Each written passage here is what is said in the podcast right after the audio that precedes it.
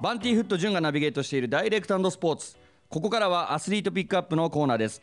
今回のスペシャルゲストは K1 ファイタークラッシュライト級チャンピオンの川原田修二選手です。よろしくお願いします。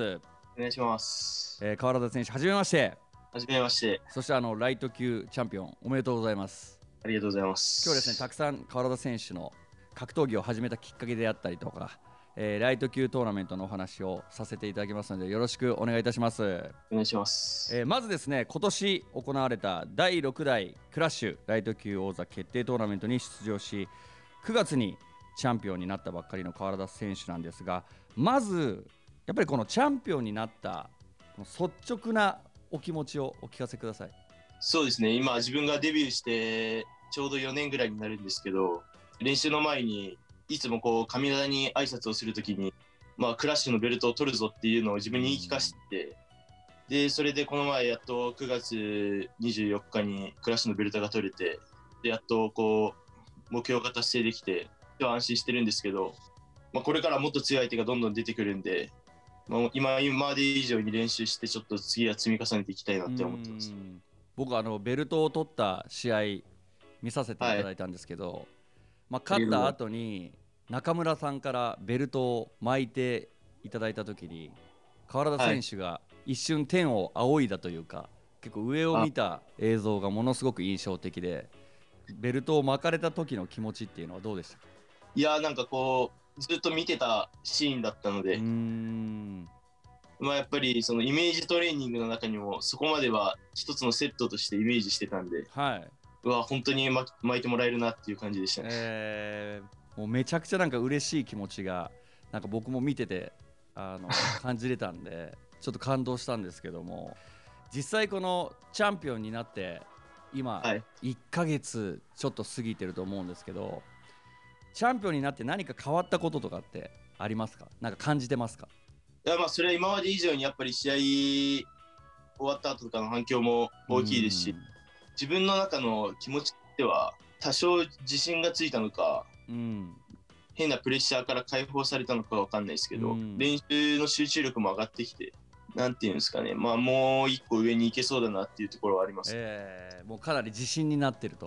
そうですね。自信にはなってるか。その周りのジムメイトというか選手たちにもチャンピオンとか言われたりとかしましたか？いやいやいじってこないですけど。あまあなんていうんですかこうスポンサーさんの方とか応援してくれてる方は、いじってはないですけど、はい。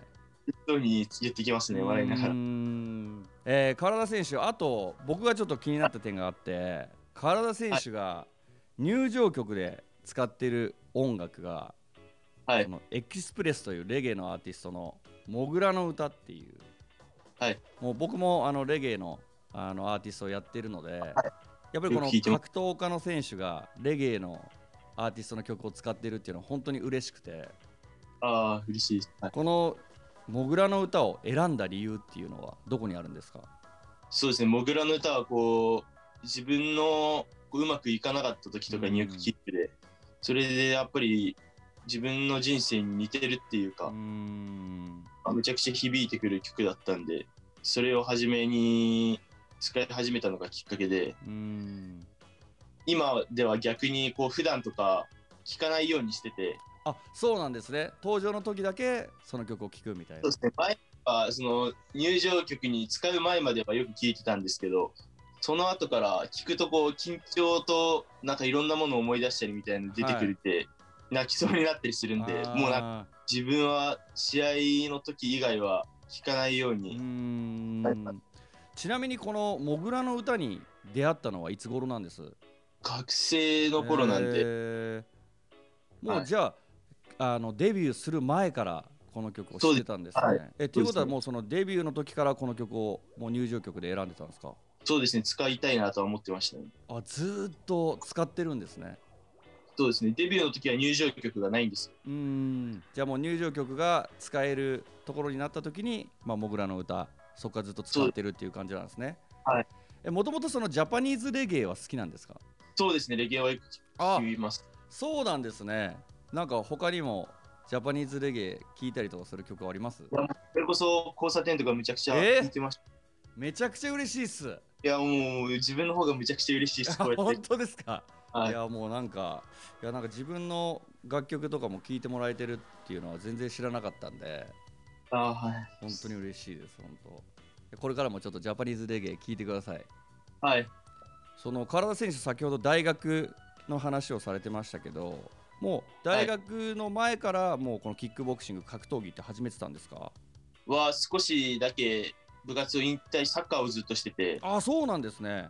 それで部活をこう引退した後に少しだけっていうのを親の理由としてはい たいからっていう、はい。もともと本当に K1 を小さい時から見てうて、おじいちゃんも柔道をしてて、そういうもうスポーツ一家なんですね。で、そう、なんか格闘技とかが大好きだったんですけど、お母さんの弟とか、おじいちゃんとか怪我してるのをやっぱり見てきてる、はで自分には絶対やらせないみたいな感じだうーん。それでもまあずっとやりたくて。はい。でこう大学に入って東京に出てきた時うに、んもうバレない あもうバレない。そそれなんですね。いやでもやっぱりその最終的には絶対バレるじゃないですか。そうですね。まあてかすぐ怪我とかでやっぱりバレちゃいます。うん。そのバレた時お母さんどんな言葉かけられたんですか？いや初めに3年間は怒られるっていうかもう呆れられるっていうか。あまり口聞いてくれない的な。そうですね。口聞いてくれえ話はもうしないでみたいなー感じの雰囲気だったんですけど、まあ、認めてはくれてないですけど、まあ、最近は最近っていうか、まあ、結果を残し出してからは、うん。まあ多分どっかでは多分応援してくれてるだろうなっていう。うん。その K1 をまあ小さい頃から見てたという話先ほどされてましたけども、なんか好きな選手とかっていたんですか？あもう正人さんの時代がうん。完璧に見てた時なんで、はい。うんずっとかっこいいなと思って。まあじゃあその時からもう K1 クラッシュをはい。目指してたんですね、いやもうはいそうですね。えーまあそこから大学時代にキックボクシングを始めてまあその後 K1 ジム総本部の門を叩いてるわけなんですけども、はい。この K1 ジム総本部を選んだ理由っていうのはどこにあるんですか？と自分がアマチュアの時代の時から教えてくれてる、うん。まあ、師匠みたいな感じの方がいらっしゃるんですけど、はい。その方が梶原優衣さんに知り合いで、はい、でその方に自分 K1 に出たいってうん。伝え、クラッシュに出たいって伝えたらあげるよっていう感じで行き始めたのがきっかけですその K1 ジム総本部梶原さんっていうのも、まあ、今あの現ライト級チャンピオンベルトを持ってる川田選手と同じベルトを持ってたんですよね。そうです。そういうのも結構ストーリーがありますよね。その同じ階級っていうところで。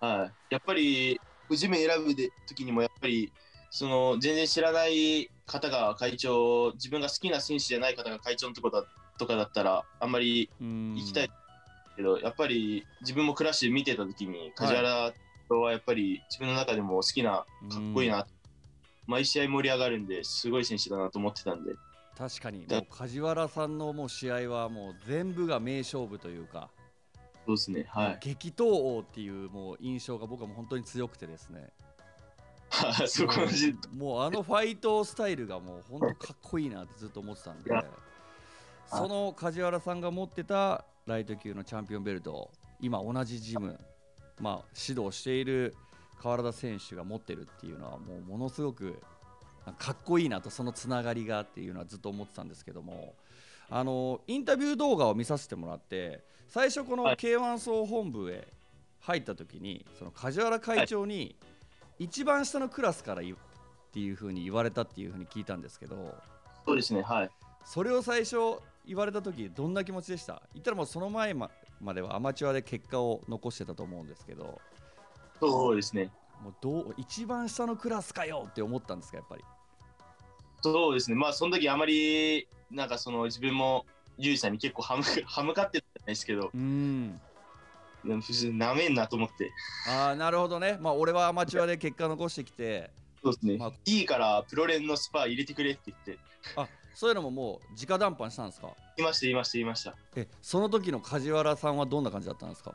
いやいや、みたいな、ちょっと軽く鼻で笑われるみたいな感じで、えー、まだ早いみたいな。あまだ早いからしっかり結果残してうん。やれって言われて、それでもなんかこう、次の日また言ってみたいな、ずっと繰り返しをしてましうーんまあでもやっぱそういう貪欲な気持ちっていうのは川原田選手強いんですね。まあキックボクシングのことに関してだけかもしれない。じゃあその一番下のクラスからちょっとずつそう結果を残していって認めてもらうわけだと思うんですけども。それでもうずっと言い続けて、はで A のトーナメントっていうのがあるんですけど、いはい。絶対優勝するから出してくれって言って。はで優勝しなかったらじゃあもう一回一からやれって言われてて。いはい。でそれでだから優勝できてプロメンバーの方に入れさせてもらえるようになりましたね。めちゃくちゃ強気ですね。もうそれ絶対優勝すると。そうですね。もうそれで優勝できなかったらまた一番下のクラスみたいな。あはい。だからもうそこから1年ちょっと行かないといけないような感じだったんうで、ーん。逆にまあなんかプレッシャーとかかからなかったですか？あここで負けたら俺また一番下かみたいな。あもうだからみんなデビュー戦はかなり緊張するって言いますけど。うん。自分としてはデビューする前が一番緊張したんで。えー、もう結構そういう始まりがあったんですね。このチャンピオンになるまでのストーリーの一番最初はもうそういう梶原さんとのやり取りがあったという。そうですねはうーん。いや結構その道のりは厳しかったんですねそのプロデビューするまで。そうですね多分はい。ちなみにその初めてのそのプロのリングっていうのははい。気持ち的にはどんな気持ちでしたか？初めてプロのリングに立った時は、自分が学生キックっていううん。大学生の団体に出てた時があったんですけど、はい。その時にまあ普通のアマチュアの大会はすね当てとかつけるんですけど、はい。その大会のは後楽園ですね当てなしでちょっと大きめのグローブなんですけどそれで戦ってたんではい。なんか全然緊張多分他の人に比べたらデビュー戦に対して緊張とかはあんまりうーん。はいまあ、でもやっぱそういうところのメンタルの強さとかもいろいろそのプロデビューする前からいろんな経験をされてるっていうところでやっぱちょっとチャンピオンになるまでのストーリーっていうのはなんか出来上がってるのかななんていうのを今話を聞いてて思うんですけども、まあ、ここからクラッシュでデビューして、まあ、5連勝というものすごい勢いであの勝ち進んでいくわけなんですけどもここからまたこのチャンピオンまでのストーリーっていうのが道のりがかなり険しかったんじゃないかなっていうふうに僕自身思っているのであの川原田選手今週はちょっとお時間が来てしまいましたので、えーあ来週またですねここからロードトゥチャンピオンまでの話を聞かせてください、よろしくお願いいたしますよろしくお願いします。アスリートピックアップ今週のゲストはクラッシュライト級チャンピオンの川原田修司選手でした来週もよろしくお願いいたしますよろしくお願いします。ありがとうございます。